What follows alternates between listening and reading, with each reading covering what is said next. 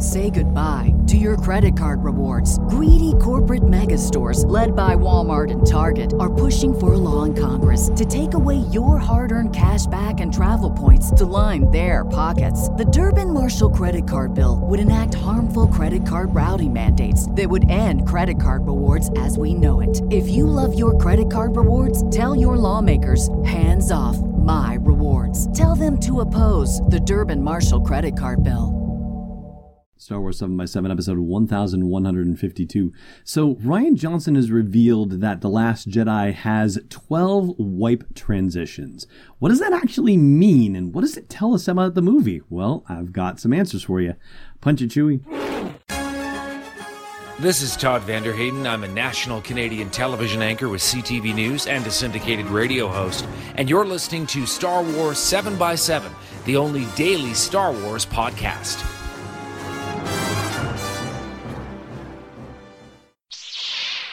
Hey, Rebel Rouser. Welcome to Star Wars 7 by 7 I'm your host, Allen Voivod.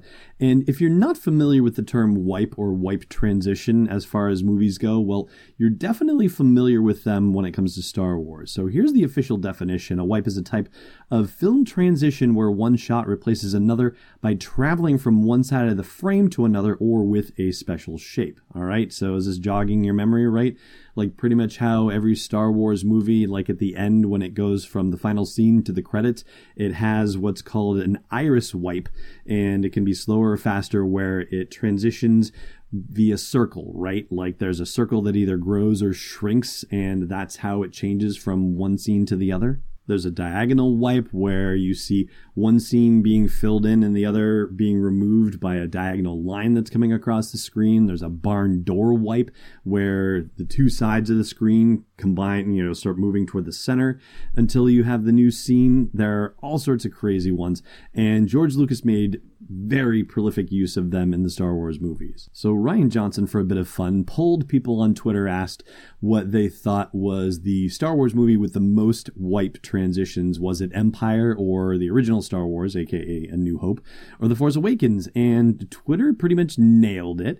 They said that Empire Strikes Back had the most wipe transitions of the three, and it did. And coming in second place was A New Hope in the voting and also in the actual number of wipe transitions. And The Force Awakens bringing up the rear with 14 wipe transitions. So, just to give you an idea, in the beginning of The Force Awakens, we have, of course, the assault on Tuanul, right on that little village where the Church of the Force people are hanging out, including Lor Tekka.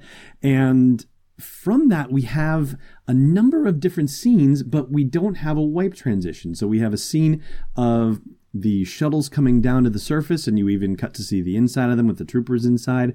We have a very short scene of BB 8 making note of the ship's arrivals or, you know, oncoming arrival. And then we have a scene with Poe Dameron and Lor San Tekka, and BB 8 interrupts that scene. And then we have them coming out and seeing the ships arriving. We have all the chaos with the First Order subjugating everyone and rounding them up and shooting people left and right. We've got you know, scene of Poe Dameron trying to escape and then him shooting stormtroopers. We have the scene, of course, where Finn gets his helmet marked by his dying squad mate all sorts of moments here, and then even longer scenes like when Kylo Ren and Lor San Tekka have their conversation, when Kylo Ren and Poe Dameron have their conversation, right? So all of these little mini scenes in one big long sequence that lasts nine minutes and 32 seconds. So from the moment the movie starts until we get our first wipe transition in The Force Awakens, it's nine minutes and 32 seconds. Now, just to give you a comparative, if you think about the original Star Wars, aka A New Hope, put yourself in mind of the scene where Luke and Ben and R2 and 3PO come across the sandcrawler that's been shot up by the stormtroopers. And Luke realizes, oh my gosh, they could have tracked them back to his house. So he hops in the land speeder and roars off, right? There's a wipe transition right there. And then it wipes to him speeding along in the desert. And then there's another wipe transition to show him arriving at his homestead and finding it all burned. And then there's another wipe transition right away to the outside of the Death Star, and then it cuts into a scene really quick where Vader is going into Princess Leia's cell and saying, Now we'll discuss the location of your rebel base.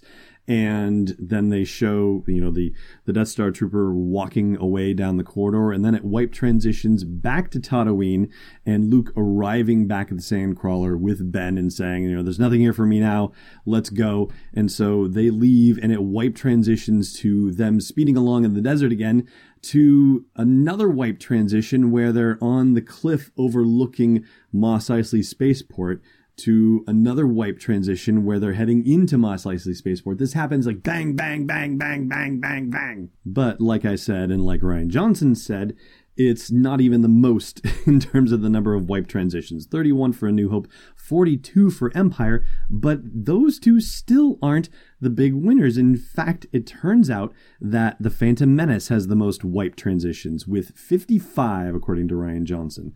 So, in all of this, he decided to say, and this is how he was going to reveal it. He says, To my eternal shame, The Last Jedi is bringing up the rear with a measly 12, and that's two fewer than there were in The Force Awakens. So, what exactly does that mean for us in The Last Jedi?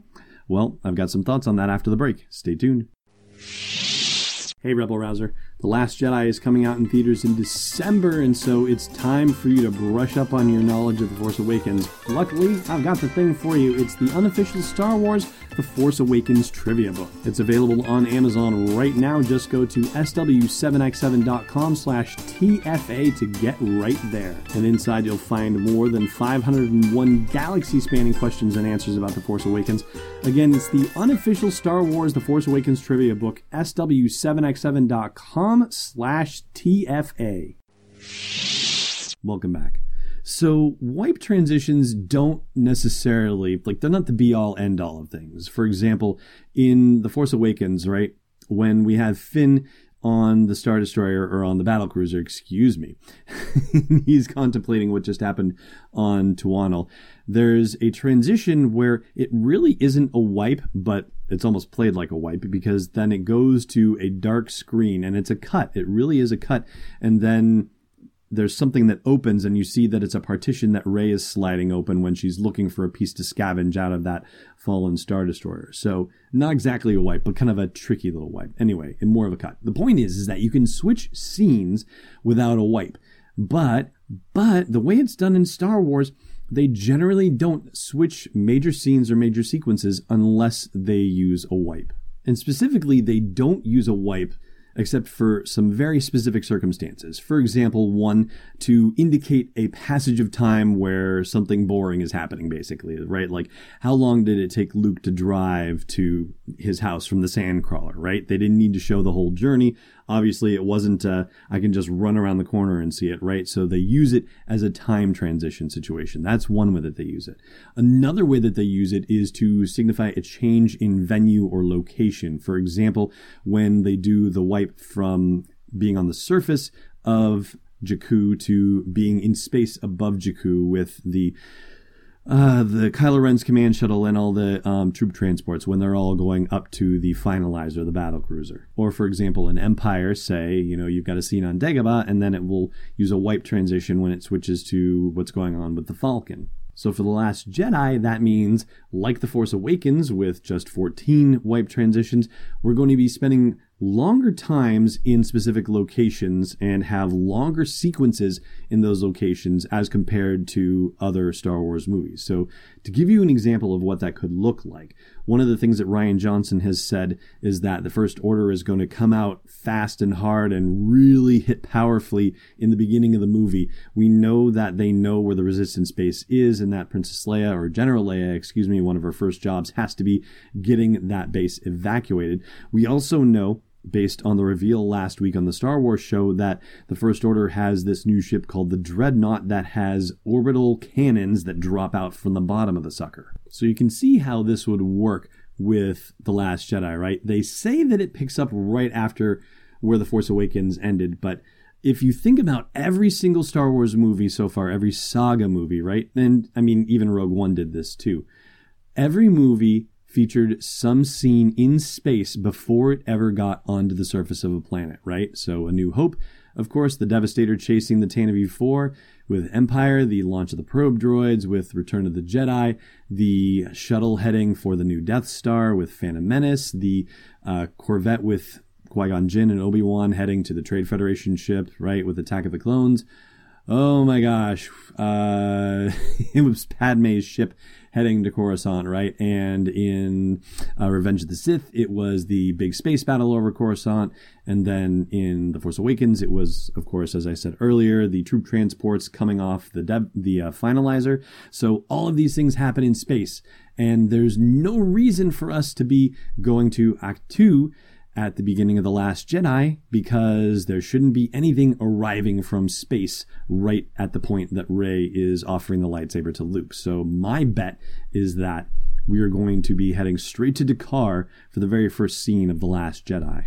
And so, looking at The Force Awakens as a rough guide, we'll say 10 minutes. We'll say the first 10 minutes of The Last Jedi are going to be all about the evacuation of D'Qar and how many members of the Resistance are going to be able to survive the assault by the First Order as they try to crush the Resistance once and for all.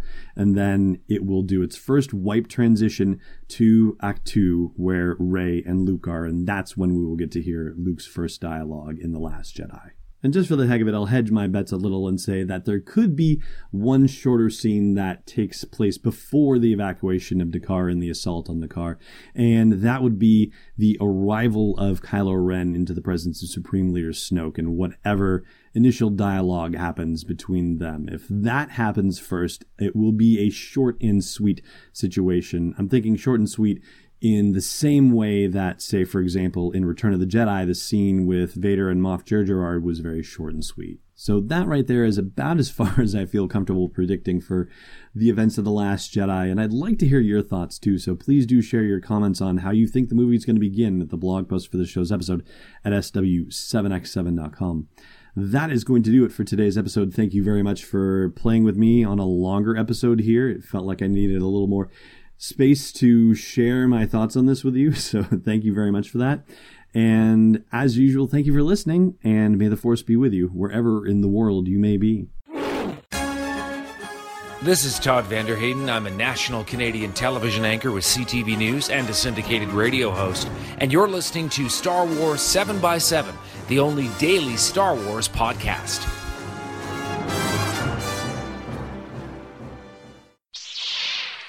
This podcast is not endorsed or sponsored yet by Lucasfilm Limited, Disney, or 20th Century Fox. It is intended for entertainment and information purposes only. Star Wars, the Star Wars logo, all names and pictures of Star Wars characters, vehicles, and any other Star Wars related items are registered trademarks and or copyrights of Lucasfilm Limited or their respective trademark and copyright holders. May the force be with them. All original content is copyright 2017 Star Wars 7 by 7 We hope you love it. Say goodbye to your credit card rewards. Greedy corporate mega stores, led by Walmart and Target, are pushing for a law in Congress to take away your hard earned cash back and travel points to line their pockets. The Durbin Marshall credit card bill would enact harmful credit card routing mandates that would end credit card rewards as we know it. If you love your credit card rewards, tell your lawmakers hands off my rewards. Tell them to oppose the Durbin Marshall credit card bill.